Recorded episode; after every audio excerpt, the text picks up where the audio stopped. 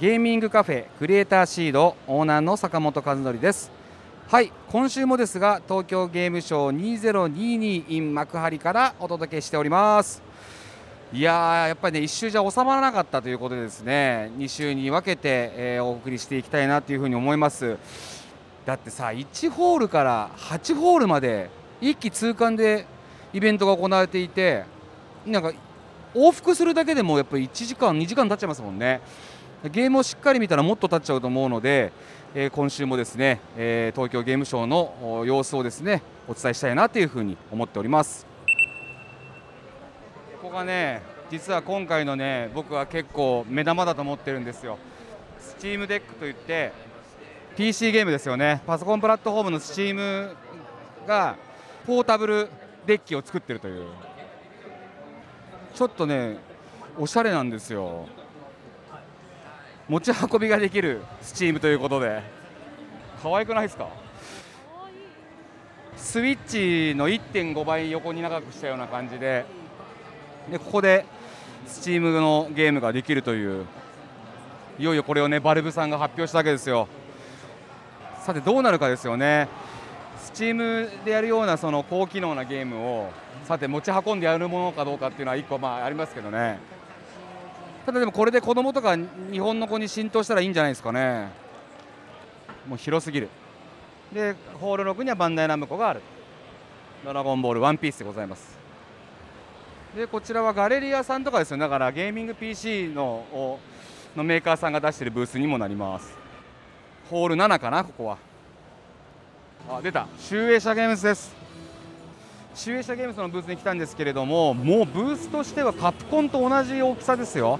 で各タイトルの看板がどでかな看板がありまして、8タイトルぐらい奥行きまでしっかり感じれるような、なんて言ったらいいの、これすごいな。1タイトル1タイトル看板があるのにゲームの仕様ある。これビジュアル推しですかね。でかっ。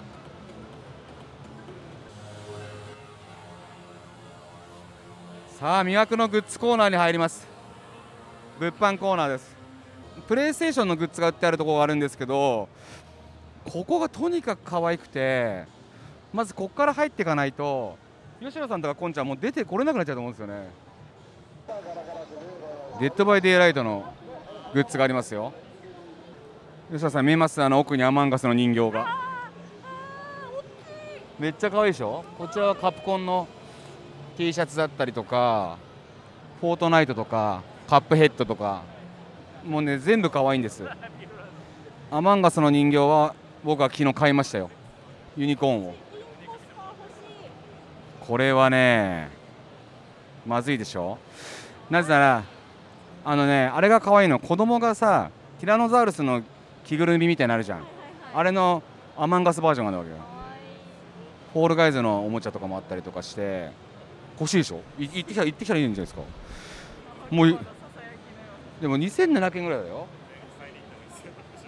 はい、またディレクターとうちのマネージャーが2人揃って買い物に行きました。はい。完全に我々は取り残された状態で、その2人の買い物を見るというね。来てくれました。で野田さん、その時に高さでブースを作るんだって言ってたんで、上の方でやろうと思ったんですけど、はい、最初めっちゃ高いブース作ろうと思ったらさすがに怒られました。ダメだってやりました。じゃあデッカちゃんやりますか。こちらのゲームなんですけども、デッカちゃんを動かしてブロック崩しのボールに当たらないようにするというゲームです。よっしゃよっしゃ、行きましょう。絶対負けない。じゃあ僕赤デッカです。青デッカ、黄色デッカ、緑デッカ。よっしゃー。なんだこれ。横もあるんですね。横バージョン。横の方がちょっとむずいです。今回クラウドファンディングも結構集まってましたもんね。今回4500万円集まって、たくさんちょっとボリューム増やしすぎました。ゲームの開発に何年ぐらいかかったんですか？でも1年ちょっとでできるようになったんですけども、ただ言っても全然まだ間に合ってないです。まだアップデートでゲームが、はい、追加される予定で、すでにゲーム容量が4ギガぐらいまでいっちゃいまして、なんか3000点以上の素材が集まったもんですから、それを全部入れたら4ギガぐらいいっちゃいまして、4ギガか超大作ゲームになっちゃいました。フリーです。フリープレイですね。このもうそれこそ前ここはアンチスペースありましたよね。ワン時は起動が決まっちゃっててあったんですよ。これはないです。いろんなものが修正されてます。みんな安定してるな。芸人の先輩の方にもクラウドファンディングといいますか、資本をもらいに行ってましたもんね。千鳥のノブさんが100万円出資していただきまして、ノブというゲームがちょっと後でやってみましょうか。ノブはちょっと時間の都合上まだハードモードしか入ってなくて、今んとこ僕もクリアできてないです。往年の芸人さんを使ったゲーム、さんまの名探偵とかたけしの挑戦状とか、理不尽で難しいゲームというものがあって、ちょっとそれをリスペクト込めてめちゃめちゃ難しくしたら本当にクリアできないレベルになりました。クリアしてるユーザーの方とかもいるんですか？中にリアルタイムアタックやってる人もいます。 RTA 挑戦してる人もいますね。今回どう見ても魔界村にそっくりなんですけども、ノブが一応カプコンさんに一応確認したところ、まあいいでしょうってしぶしぶながら。ちゃんと確認取らないと何が起こるか分かんないですから。先ほどもカプコンさん来ちゃいまして、このブースにもうハラハラしました。ノブだけは見せまいと。うまいなマジで、さすがだな。普通にうまいな。でもこっからどんどん難しくなるんで。自分のゲーム作ってたりするんですか？アニマとかはやっぱゲーム作り、今でもプログラミングはやってないんで、取りたい、これ取れた、あーしゃー、どういうこと？ちょっとやばいやばい、緑デッカが一緒、あー危ない、おっしゃ、黄色デッカ終わった、あーあーあー、なんで避けるんだ黄色、ああすごい試合だ。ちょっとノブ見ますか？ノブ見たいです。やっぱりせっかくなんでお金をもらいに行くところの動画から見てますから。すごい仕上がりましたね。かっこいいんだよな。ようやく復帰しましたんで。そうですね。ノブさん復帰しました。体調も治られて復帰されて。かっこいい。そもそも100万円で作れるものじゃないなと思うんですが。そうですよね。100万以上間違いなくかかってますね。やっぱ全員プレッシャーに感じちゃって。ノブさんが100万円出資するもんだから、ただしょうもないゲームさすがに作れんぞってなって、みんなちょっと緊張気味で、ちょっとハードゲームなんでね、野田さん直々にプレイしていただいて、マジ無理なんだよな、無理ゲーだからな。すごいグラフィックだな。でもやっぱ言えない岡山州がねあるんすよ。なんとかこの渋さとか影で消そうと思ったんですけど消えないですね。実際そのノブさんの顔をキャプチャーしてやってるんで、もう魔界村です。これほぼ魔界村です。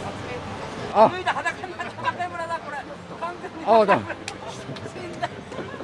ちょっとめっちゃ難しいんだよ。久しぶりにやるな。完全に魔界村じゃないですか。ああ脱いだ脱いだ、これもうダメじゃないですか。落ち着こう全然進んでないじゃないですか。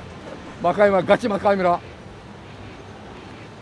これ今度ノーマルモードも出ます。はい。ハードしかできないから誰もクリアできないんだけれども、一応その死にゲーなんでいろんなギミックは入ってます。仕掛けが入っててちょっと覚えながら進んでいくみたいな。最初はダークソウル作ろうと思ったんですけど、さすがに 3D でゲームは作れないって言われて、ちょっと今回 2D の魔界村になりました。すごいと思いますけどね。あー、罪です今ので。面白い。はい、これがノブです。これ第5ステージまであって、まだ10人ぐらいじゃないですかクリアしたの、この世で。はい、あんなに売れてるのにずっと任天堂のランキングずっと上位にいましたもんね。あ、じゃあめっちゃむずいですけど AK レーシングやりますか。操作めっちゃむずいんですけども、まあA ボタンを使うと椅子を蹴ってくれます、どんどん。でローラーついてるんでどんどん進んでくれます。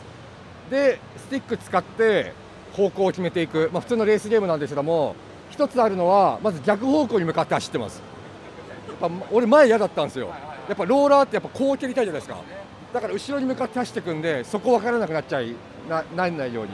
あとこういうリクライニングの椅子なんで、この上下のスティックでリクライニング倒せます、こうやって。で坂を下るときリクライニングを倒してあげると空気抵抗が収まって早く加速します。ちょっとブレーキにもなるってことですね、立てれば。もう使わなくても大丈夫でした、作ってみたら。でいろんな椅子選べます。これは AK レーシングさんが少しスポンサード入ってる、100万円出資してくれました。はい今度はフィニックスも出しますんで作ってください。はい、一緒に作りましょう。なんかさすがに AK レーシングがコースアウトしたら椅子ぶっ壊していいかって言ったらダメでしたねダメ、それはちょっと、うん、ちょっとすいませんということで、これ A ボタンをタイミングよくポンポンポンと押してください。こういうことですね。ポンポンポンとタイミングいいとグレートって出ます。あ、出た、グレート出た。